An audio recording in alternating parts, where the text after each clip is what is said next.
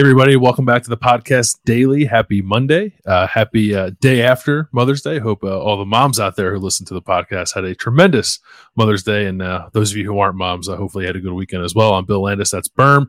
Here for another week of figuring out what to talk about when it comes to Ohio State football and the throes of the offseason.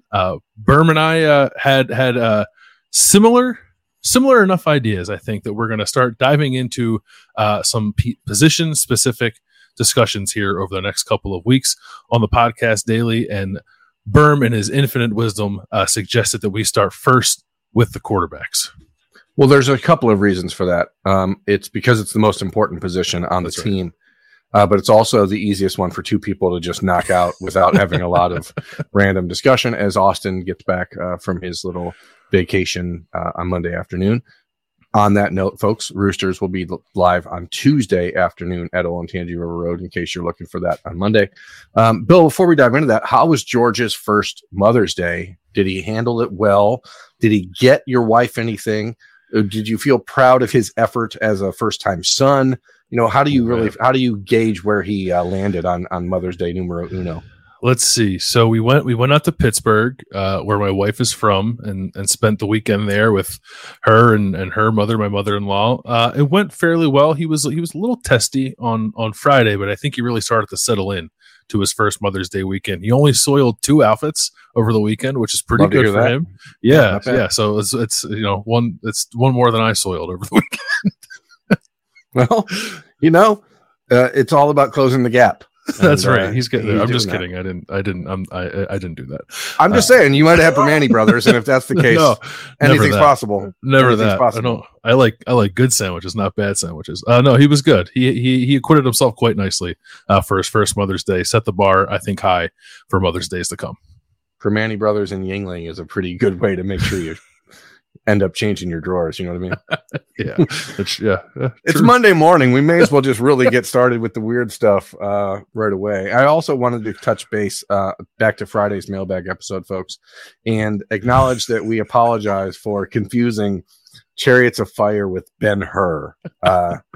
Ben-Hur had chariots in it, and Chariots of Fire was the movie with the guy that was running the 4-minute mile with that one song that I was trying to locate in my brain. So now that we've wiped away the unimportant things like mothers and correcting ourselves, let's talk about what's real important: quarterback play at Ohio State. First and foremost, Bill, we've talked so much about it over the last 3 months. What else can really be said that maybe changes the direction of the conversation or refocuses the narrative in any way? Is there anything? Yeah, Ryan Day kept it fairly generic, I thought, throughout the course of the spring when we tried to ask him about that. And in years past, we've had opportunities to do sort of a post-spring, pre-summer kind of check-in. And I honestly don't know if that's going to happen this year or not. But if that were to happen, I think there are some things that Ryan Day could say that maybe shine a little light on where this thing is, whether that's acknowledging that Kyle McCord does have the lead that I think a lot of people perceive him to have, or frankly, if he doesn't, I think that is instructive as well. Maybe if we were to get a little more in depth with Ryan Day on sort of what he likes about each individual player, perhaps as a window into his line of thinking as we get closer to summer workouts and camp, and then ultimately the season. So I think there are some things that could happen. Whether or not they're going to happen, I'm not entirely sure. But I don't really come out of spring. I might be a little farther back maybe than some other people are on assuming that Kyle McCord is going to be the starter. If I had to pick him right now and say who you think is going to be a starter, I would pick him because I think you probably have to. But it still feels kind of open to me. I don't know how it feels to you, but I kind of get the sense that you and Austin maybe feel a little more firmly than I do that this is all but sewn up. I think that it is more likely that Kyle McCord has a fairly comfortable lead heading into summer than it is the other way. That doesn't mean that there's no opportunity for Devin Brown to overtake him or to become the guy. Again, Devin missed the last week of spring practice, and that certainly is unfortunate for him. It's bad for the fans, too, who didn't get to watch what everyone wanted to see in the spring game. But I don't think that there's any like concrete plan. Like, this is it. This is the guy. It's over. We can't over, you know, nothing can change. I think that's premature. You know, I think that if you look at this room altogether, the question is, obviously, the 2021 room, when you had C.J. Stroud getting ready to make his first start, Kyle McCord on the roster as a true freshman, Jack Miller in his second year with C.J. Stroud, and Quinn Ewers as a true freshman. That's the most talented room at one time that Ohio State's ever had, as far as just arms and stars and upside and all that. But when you look at this now with Kyle McCord and Devin Brown and the incoming Lincoln Kienholz, with Tristen Gebbia there as the, you know, seventh year guy who's sort of helping shepherd these young guys along. This is what Ryan Day like has been waiting for, right? Like a room like this, where you have the veteran, you have a quarterback in his third year who's getting ready to be the starter. You have a backup who is in his second year. That's a five-star prospect, has a different skill set sort of than the guy that you're expecting to be the starter. And then you have a true freshman who can come in and learn, and not coming in a year early, not coming in 6 months early, coming in on time. Like, it just feels like this is the normalization of the quarterback room. And I think because of that, I would be shocked if Ryan Day did in his mind was willing to upset the apple cart too much at this juncture. You know what I mean? Like, this is what they've been building for. Don't you think? It absolutely is. Yeah. And there is you have to tread lightly. I think with that, to your point, you can't like, listen, I would love it if Ryan Day would just like come out and say what he thinks honestly about the quarterback position. But I understand why with this position in particular, it's hard to do that, especially given the time of the year we're talking to him. It might, you know, I think as we get deeper into the year, I think more of that honesty will come out. But this is probably, I guess, short of having a returning starter, obviously, but aside from that, I think this is about as good as it gets in this era of quarterback, roster management. Building, management, like attrition, all that stuff. Like to have two, what I believe to be two viable starting options. I think a very low chance that you don't get to the fall with both of them. I think you get through this entire season with both Kyle McCord and Devin Brown. You have Tristen Gebbia, as you said, as sort of that coach in the room role that I think is always beneficial to have if you can find it. And then you have Lincoln Kienholz, who I don't think is coming in with any preconceived notions of like, I'm going to push for the job when I get on campus. I think he knows that he's got to develop for a year, maybe even 2 years, given where he played high school football. And it seems like maybe he's willing to do that. Otherwise, I don't think he would have come to Ohio State.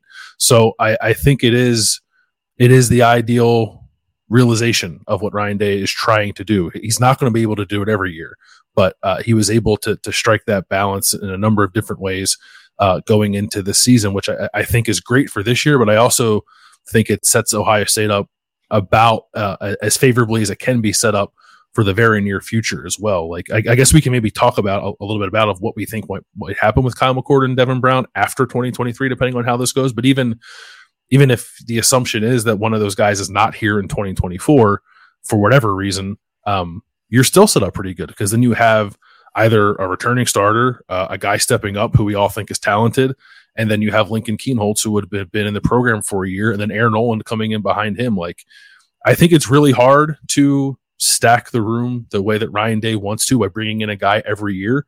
And if you're going to continue to operate that way, I don't think you can really ask for anything better than what they currently have. Yeah, I think it's obvious that after the 2023 season, one of Kyle McCord or Devin Brown will not be there anymore. I mean, I just don't see any scenario that plays out where both of those guys are in this same conversation next spring. Like, whether Kyle McCord is off to the NFL as a first-round pick who just, you know, threw for more than 37 and a half touchdowns, or whether or not he's the returning starter at Ohio State and Devin Brown has decided to leave, whether Devin Brown has found a way to overtake Kyle McCord and Kyle McCord decides to not return. I don't see any scenario where both of those guys come back next year. And, you know, you're talking about the difficulty in roster management and quarterback room management. The idea of having a fourth-year guy and a third-year guy and a second-year guy and a first-year guy, like, not going to happen. Like that's just that day is over. So for Ohio State, it will be in a perpetual state of chasing a grad transfer to fill in a role versus finding the best high school senior that they can find and how to meld all those guys together. We watched, Air Nolan, obviously Ohio State had a commitment from Dylan Raiola, the number one player in the country for 6 months. And even while they had that commitment in the, on the books, they were they're being self, aware enough to say, hey, let's at least have conversations around the country with other guys. And they start to see Aaron Nolan, who now is moved up to I think the number 3 ranked quarterback in the country in the class of 2024. He just got an Elite 11 invitation over the weekend after dominating a camp down there in Atlanta, being picked for that camp over 5-star Michigan commit Jaden Davis, who, Jaden will probably still get invited to the Elite 11, but Air is the one that won the competition this weekend in Atlanta. Like Ryan Day clearly knows what he wants and what he's doing at quarterback, but the ideal scenario of having everyone just returning and waiting their turn and, making lunches for each other and sharing lunch boxes. Like that's just, it's not, it's never going to happen again. Like it's that world just will not exist. So it's about how do you put these guys in the best position to win? And you look at the comparison between what Kyle McCord or Devin Brown, whoever this year's starter is, walks into versus what next year's starter walks into, and it is a totally different world. So like whoever that guy is this year needs to strike while the iron is pretty freaking hot. You know what I mean? Because next year is I don't want to say like it's too early to get ahead of rebuild. Ohio State has never really had to rebuild, but next year is going to be a significant roster overhaul. And whoever the quarterback is next year, whether it's Devin Brown, whether it's Kyle McCord returning, whether it's, however that works, it's going to be an interesting time. So like this year is pretty big for the quarterback room to establish itself again, just as the place Ohio State and Ryan Day and Lincoln Riley and wherever he's coaching, like that is where the quarterbacks go. Right. So I don't think Lincoln Riley is going to go anywhere else next year, but you never know. You never know. Someone could. Where's Caleb Williams going next year? Yeah, someone can come poach Lincoln Riley. You never know. Whoever the starting quarterback is this fall is operating in what I like to call the Marvin Harrison Jr. window. It's only going to be open for 1 year, and then things. It looks like they recruit receivers so well that who knows? Like we could think that Carnell Tate is Marvin Harrison Jr. a year from now, and maybe it will be. There's a little guy named Jeremiah Smith coming in too. Jeremiah Smith too, yeah. So I don't think they'll be hurting for offensive playmakers, but it does feel like there is an urgency with this array of skill talent around whoever the quarterback is, which like I think I might have said before, maybe when we did the draft conversation for next year. Like I'm not like super on alert for 1 year and done Kyle McCord, but if he's good, I think that contributes to it, because if you have a really good season with all those guys around you and then think to yourself like, oh, should I stay? Should I go? And then realize like, oh, all those guys are going also. Maybe I should go too. I think that could be at play in that scenario. And if it is at play, then I think it does. I think ideally what Ohio State wants here, right, is probably a year of McCord, a year of Brown. Then you get into the Lincoln Kienholz, Air Nolan battle for the future beyond Devin Brown, right? Right. If things are done the way that, like it feels like they should be, then you have a year of McCord, a year of Devin Brown, a year of Kienholz, a year of Nolan. I mean, just 1 year at a time. This is the way it goes from now on. So it is crazy, but until somebody upsets the apple cart and like takes that job away from the guy that's a year ahead of him, that's where you're going to be looking. And I don't know that it's a bad thing for Ohio State necessarily, but I just don't think that you're going to see many guys in that, that world, even as good as Dylan Raiola is, and we're talking about him now, looking at Georgia and USC or, Nebraska is still on the periphery, but I think it's going to be Georgia, my personal opinion, at this point. But who, he goes in there, there's 3 5-star quarterbacks there already. So it's going to take somebody being that much better than than the former five-star to really upset that. And Ohio State is in a great position already in the class of 2025 with five-star Bryce Underwood, the number one ranked player in the country in that class, our number one ranked quarterback from Belleville, Michigan. So, I mean, they're already looking ahead. There's Ryan Montgomery in Ohio. There's a lot of things that can happen. I still believe at some point Ohio State is going to find a way to get a two-man quarterback class. They've been looking for a guy from Ohio for a while. The last one that signed with the Buckeyes from Ohio was Joe Burrow in the class of 2015. So we're going into 10 years without an Ohio quarterback on the roster, which is not ideal for the Buckeyes in the way you want to build a roster, because if you're looking for someone to gut it out and say... Well, they had Gunnar Hoke. Well, I'm signed out of high school. My apologies. Yeah, I know what you mean. Just for the person in the comments. Yeah, that's true. Thank you. I appreciate that. They did have Danny Clark committed for 3 years. I know. But the reality here is that you look ahead and you want someone that's going to say, hey, I'm going to be there for the long haul. I'm going to be there to develop. Maybe that's Ryan Montgomery. He's put in a lot of work and gotten very, doing a lot of good things and getting a lot better. He's trying to prove that he's that, elite quarterback that can be the face of a program. So still got a couple months ahead of them to really figure that out. But the bottom line is that the quarterback room is just going to be this way from now until forever. I just don't see it changing with college football the way it is. I mean, having four guys that are all like, oh, I can't wait to stay here and I'll just sit and bide my time. That's just feels like it's never going to be that way again. I have 2 questions for you as the man who is in tune with all things recruiting. And I'll ask them one at a time because I hate when people ask 2 questions at once. The first is, what do you think the likelihood is of them actually being able to sign 2 in the same class? I think one of them has to be from Ohio. Or, if you go back in time, the last time Ohio State signed 2 in a class, I guess, was 2015. But one of them was Torrance Gibson. Yeah. And he was everyone knew he was going to be a wide receiver down the road. He wanted to play quarterback. But there were years. I mean, Cardale Jones and Braxton Miller originally signed in the same class in the class of 2011. Cardale didn't come in until a year later. But, it used to be fairly standard. A couple times in the Jim Tressel era that happened, but nowadays it's just very hard to see that working out. Unless what happens is you have in a class like the 25 class where you have not just Ryan Montgomery, but Tavian St. Clair at Bellefontaine and now Jamison Kitna down at Lakota East. You've got a couple rising juniors in the state of Ohio. That makes it interesting, but because the Devin Brown, the Kyle McCord, the Lincoln Kienholz, and his situation being so unique, you could, if things go poorly for Ohio State, you could see a scenario heading into 25 where it's just Air Nolan on the roster. Yeah, and then how do you figure it out from there? So they were pretty close to that. If we talked about this back in October and November, when at that point Ohio State, if the conversation is C.J. Stroud leaves, Devin Brown becomes the starter in 23.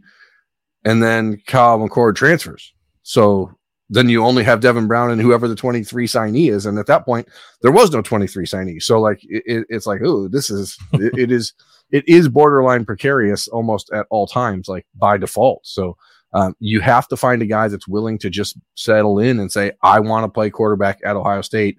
I love Ohio State and I don't want to leave. I'm not interested in all of the stuff that comes with being a big time college quarterback right away. It's just, it's rare. And then my second question is this. So Ohio State has found a way to stack C.J. Stroud, Kyle McCord, Devin Brown, Lincoln Kienholz, who ended up being a fairly highly rated recruit, and now Aaron Nolan. Do you ever envision a time when Ohio State just won't be able to do that? Like they're going to have to go to the every other year approach that a Clemson or even I think Lincoln Riley does that too most years. Lincoln Riley had tried that for a while. I don't think he's into that anymore. Obviously, he just signed Malachi Nelson in the class of 2023 after bringing in Caleb Williams at Oklahoma in 2021. He skipped 22 and then took the new job. And then all of a sudden, he brings in Caleb Williams, signs Malachi Nelson, trying to sign Dylan Raiola. I mean, I don't know. I think that at a place like Ohio State, where the expectations are so high, And maybe this will change at USC as they get into the Big Ten and people actually demand that they play defense and stuff like that. Mm-hmm. You can't just play a freshman quarterback all the time. Like, it's not ideal. So that is not what Ohio State wants to do. I can tell you that for sure. Like, the goal is to sign one every year, and not signing one every year puts you in a position like Clemson a year ago where you're like, what do? We have no idea what our quarterback situation is.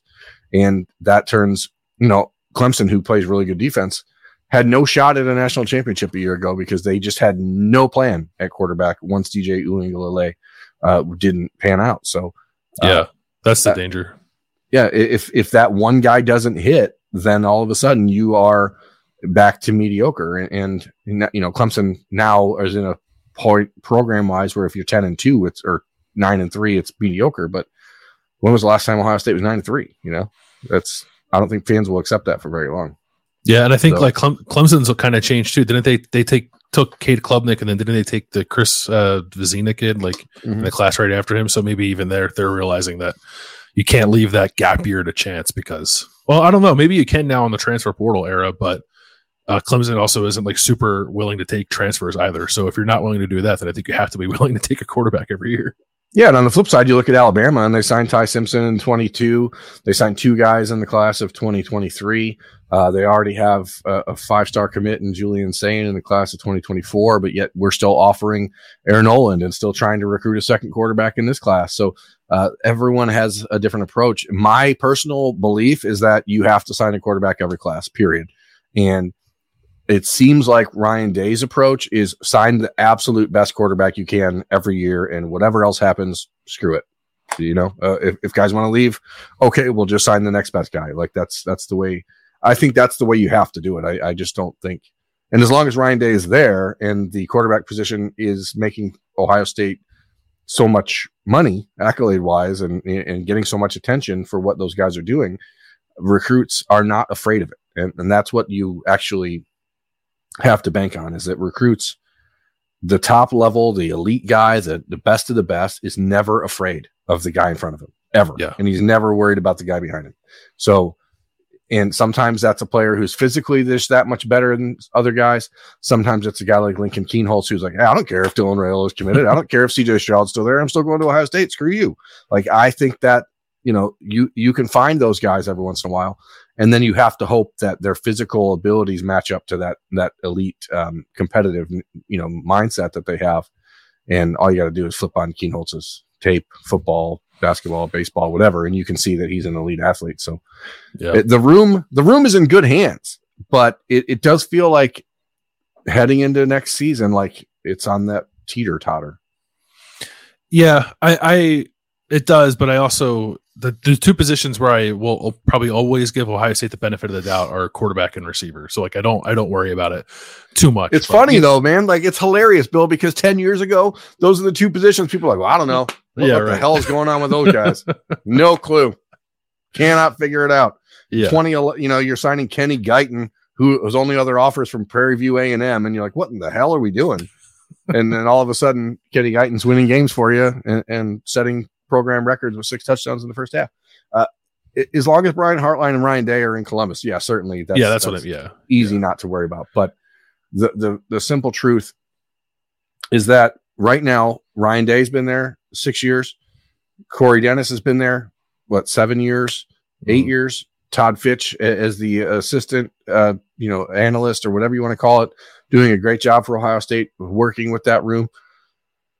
When does Corey Dennis start to look for another opportunity? Does Ryan Day have to find another quarterback coach? Ryan Day obviously is still sort of the de facto quarterback coach in a lot of ways for Ohio State. As he continues to look at ways to decentralize, his role, does he have to find someone else? I mean, we looked at what happened with Lincoln Riley, Dabo Swinney and Garrett Riley, and hiring him this offseason to bring in a different approach. I don't think that's something Lincoln Riley wanted to do at Clemson. I mean, it seems like he's been pretty this is my quarterback room. This is how I'm going to do things. And now what? I mean, eventually there is going to be some changing. And I wonder how long it takes until that happens. Because for Ohio State, that's one room that's had a lot of stability for a couple of years now. Yeah, I think that is the delicate situation for Ryan Day moving forward, because for all of the discussions we've had about him needing to take more of a CEO approach, this program is what it has become over the last 5 years because of how good of a quarterback's coach he is. So, and you know, I think the natural lean for someone when you're really good at something, like you don't want to hire somebody else to do it, like you'll just do it. So, I'll be very interested to see how that plays out. I think there's a way for Ryan Day to become a little more hands-off with the offense and the play calling without maybe losing that touch as the he is the thing that makes this such a destination for quarterback prospects. And like Ohio State can't lose that. And obviously Ryan Day knows that, but he will have to figure out how to balance all of that as he does morph into more of a CEO role. I want to Birm, as we do all these position groups, I want to make sure to maybe try to hit on this in each episode at some point, and that is whether or not we feel better, worse, or the same about this position group than we did going into spring ball. Let's use that as a jumping off point. So not coming off of last year. Yeah, I'm not coming off last year. Yeah, not coming off of last season. Yeah. Better. I feel better about it. I think we saw a lot out of Kyle McCord and what we got to watch practice wise to make you realize that he's emerging as a leader in the program. Devin Brown, you know, there's a lot of conversation last year about his sort of it factor. But you can't really quantify that until you see it. And right. I think it's obvious. And Lincoln Kienholz is the same guy. And then the decision to hire or recruit Air Nolan and go all the way in on him, and to watch as he elevates his game, you know, after that commitment and becoming that national prospect that everyone was expecting him to be. I think you have to feel better. And I want to go back to the previous point. Ryan Day is the reason the quarterbacks come to Ohio State, but Corey Dennis does a really, really great job for Ohio State in of recruiting and relationship building. And so that duo has been really good. And for people who 3 years ago are like, well, why would Ryan Day hire Urban Meyer's son-in-law to be his quarterback's coach? The answer to that was very simple. Ryan Day knew that Corey Dennis would coach quarterbacks the way that Ryan Day wanted. After the Mike Yursich experiment in the 2019 season, Ohio State realized that, okay, that's not the way they want to do things, that where you have a coach who's going to kind of butt heads with the head coach on philosophy or practice ideas or whatever. So that's where Corey Dennis has been a really big plus for Ohio State. And it is hard to imagine who do you find to do that if you're Ryan Day, as you said, try to be more of a CEO, but you also can't really put yourself in a position where you surrender, you know, the power or the allure of what you do best. Sorry, yeah. I want to just throw in that final point. As far as your perception, post spring to now, where are you? Yeah, I'm better as well, especially when you do factor in, because Air committed in April, right? So like we entered the spring off of the Dylan Raiola decommitment, and you're not just thinking about the present, you're thinking about the future, and the future looked a little murky. It looks much more solid now. I find myself a little bummed, I think, that we didn't get to see Devin Brown in the spring game. Like, I wish we would have had a better comparison of the two side by side, because like we watched a lot of practice, but it was hard in practice. Yeah. I think they get a gauge of where they were because of some of the struggles on the offensive line and the way some things were structured. I think Ryan Day and Corey Dennis and Todd Fitch got what they needed out of that, but us as media members, I think, wish we could have seen a little bit more. So that doesn't make me feel worse about the situation. I think Ohio State, at the beginning of spring ball, I thought they had two guys who could start. I still feel like they have two guys who can start now. I still think it's a competition, but no matter the choice, I think it'll be a good one. And now also the future looks a lot brighter with Air Nolan in the mix, and like the continued sort of development that you see as just an athlete from Lincoln Kienholz too. So I like where they're at, you know, slightly more than I did at the beginning of spring. Yeah, I think from just one thing, I like, if I could do one thing different, I think Ohio State would have just loved to have Kienholz in camp in January. Yeah. Just, you know, as I said earlier, like, you know, he's not there early, is not 6 months early, whatever. Anytime a guy can enroll early, it's good for him and the program. So I think by enroll early, I mean like in your normally scheduled recruiting class, not a year ahead of time, which threw a lot of things into whack.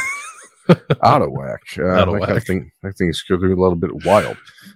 But yeah, I mean, other than that, I mean, you can't be happier about a position. You'd like to have a returning starter, I guess. But other than that, how do you How do you argue? What quarterback room in the country would you trade for Ohio State's? There's, you know, Texas has an argument that you'd have a conversation if you look top to bottom. Mm-hmm. And that's it. USC. I think USC probably does. Well, I mean, Caleb Williams at the top is so much better than everyone else. I'm not sure that it matters who's behind him. Yeah, it's a fair point. Yeah. But if you analyze it top to bottom, I think you're right. Yeah. It's Ohio State and Texas, pretty much. That's it. And the guys at Texas with Quinn Ewers playing a lot last year may have a slight argument to be a favorite over Kyle McCord at this point, even though they were obviously both in Columbus and one's still there and one's not. But that's not because of anything that happened on the field. So other than that, I mean, how do you argue with where they're at, you know? So. Yeah, I mean, if you could have a returning starter every year, like in the NFL, I guess, but at some point you cannot have it. That goes away in college football, unfortunately. Unless you're Stetson Bennett. Yeah, you can play all that football and don't get a degree. How about that? Do we believe that? Do we believe that that's true or not? I don't know. Yeah, I don't know. That Twitter account that shared it. I have no idea. But this has been percolating over the last 2 weeks or so. People wondering if Stetson Bennett graduated, and Bill. Should we be honest with people and say that we did hear rumblings back in December that he was academically ineligible? Should we be honest about that? Or should we just pretend we didn't hear that those were potential concerns? Because I think we should probably just tell people that there was some rumor milling at the time that he may not have been eligible to play in the Peach Bowl. Now, does that matter? No. I mean, come on, it's sour peaches or whatever, but it is weird that was we did hear those things being bantered, and now to see this discussion 5 months later saying he didn't even graduate after 7 years in college feels like a little awkward. I don't care, it doesn't matter. Georgia won the game on the field. Cool. I understand how this is going to go in the comments. I really do, but it is weird, right? Yeah, I don't know if we should say that. I guess we'll just have to let it percolate a little bit, and then we'll decide whether or not that's something that should be said out loud, and then see how it goes. We'll table that for now. Yeah, surely that won't blow up into something much larger. Okay, that was a quarterback discussion on the podcast daily that took a bit of a turn. And, it was a rumor. That's all we're saying. Okay, rumors don't mean that they're true. I'm just saying that sometimes where there is smoke, there is fire.